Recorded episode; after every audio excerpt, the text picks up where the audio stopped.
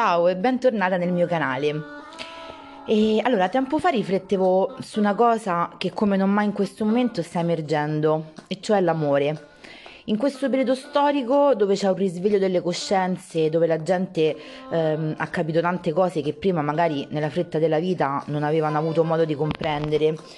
E la riflessione è questa, quasi tutti sono convinti che l'amore dopo un po' di anni cambi, o meglio, più che cambiare, le persone pensano che il sentimento pian piano vada scemando, che si consumi, che non sia così forte come lo era all'inizio. E questo in realtà è un pensiero che possiamo definire collettivo, no? Tutti dicono la stessa cosa, quindi probabilmente è quella giusta. Si radica in noi questo pensiero che all'inizio mh, mm, è tutto bello, no?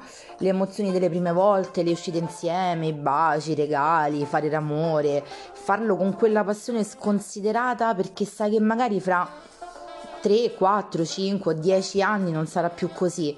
Ti risuona un po' quello che dico? Bene, perché è proprio così che funziona inconsciamente a livello collettivo ed è talmente normale che sia così che diamo per scontato che questo sia necessariamente un processo giusto.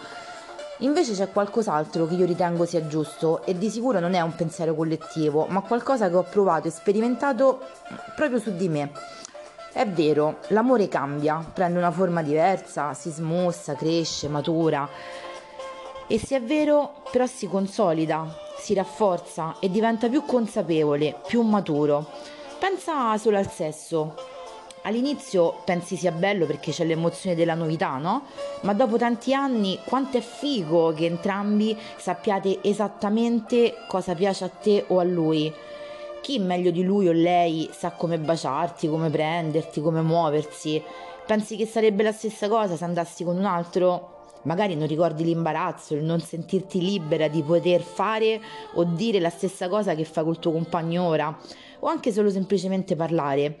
Dopo tanto tempo che si sta insieme, secondo me si ha la libertà di potersi esprimere liberamente, senza l'imbarazzo o i tabù che ci sono all'inizio.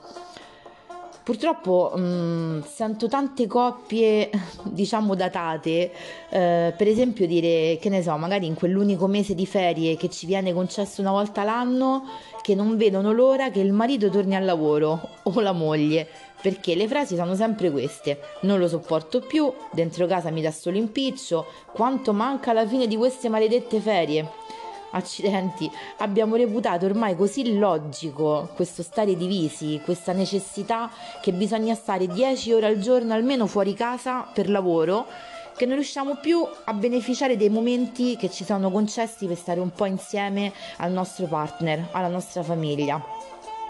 Se poi mi confronto con le persone su questa cosa, la risposta più ovvia eh, è sempre sì, vabbè, poi ne riparleremo tra qualche anno.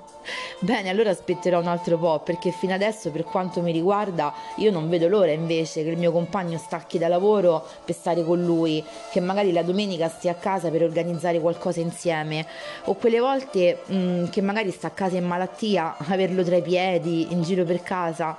Sì, dopo tutti questi anni potermi esprimere ehm, e confrontare liberamente, no? magari chiedere un consiglio a qualcuno che so che non ha un secondo fine, perché se io sto bene, sta bene anche lui, se lui è felice, sono felice anch'io. Perché se qualcosa non va, l'aria in casa è tesa e, e la respirano tutti, e allora perché? Stanno, stiamo male noi adulti, stanno male i nostri figli Fermiamoci un attimo, secondo me, e scriviamo su un foglio le qualità che vediamo nel nostro partner. Ricordiamoci il perché tanti anni fa l'abbiamo scelto, perché ci siamo scelti. Ricordiamoci un po' le promesse che ci siamo fatti quando eravamo giovani. Ricordiamoci il perché proprio lui o lei è entrato nella nostra vita e come mai oggi siamo ancora qua. E poi, come diceva una vecchia canzone, se stiamo insieme ci sarà un perché che ci unisce ancora stasera. Ti mando un abbraccio, ci sentiamo al prossimo episodio.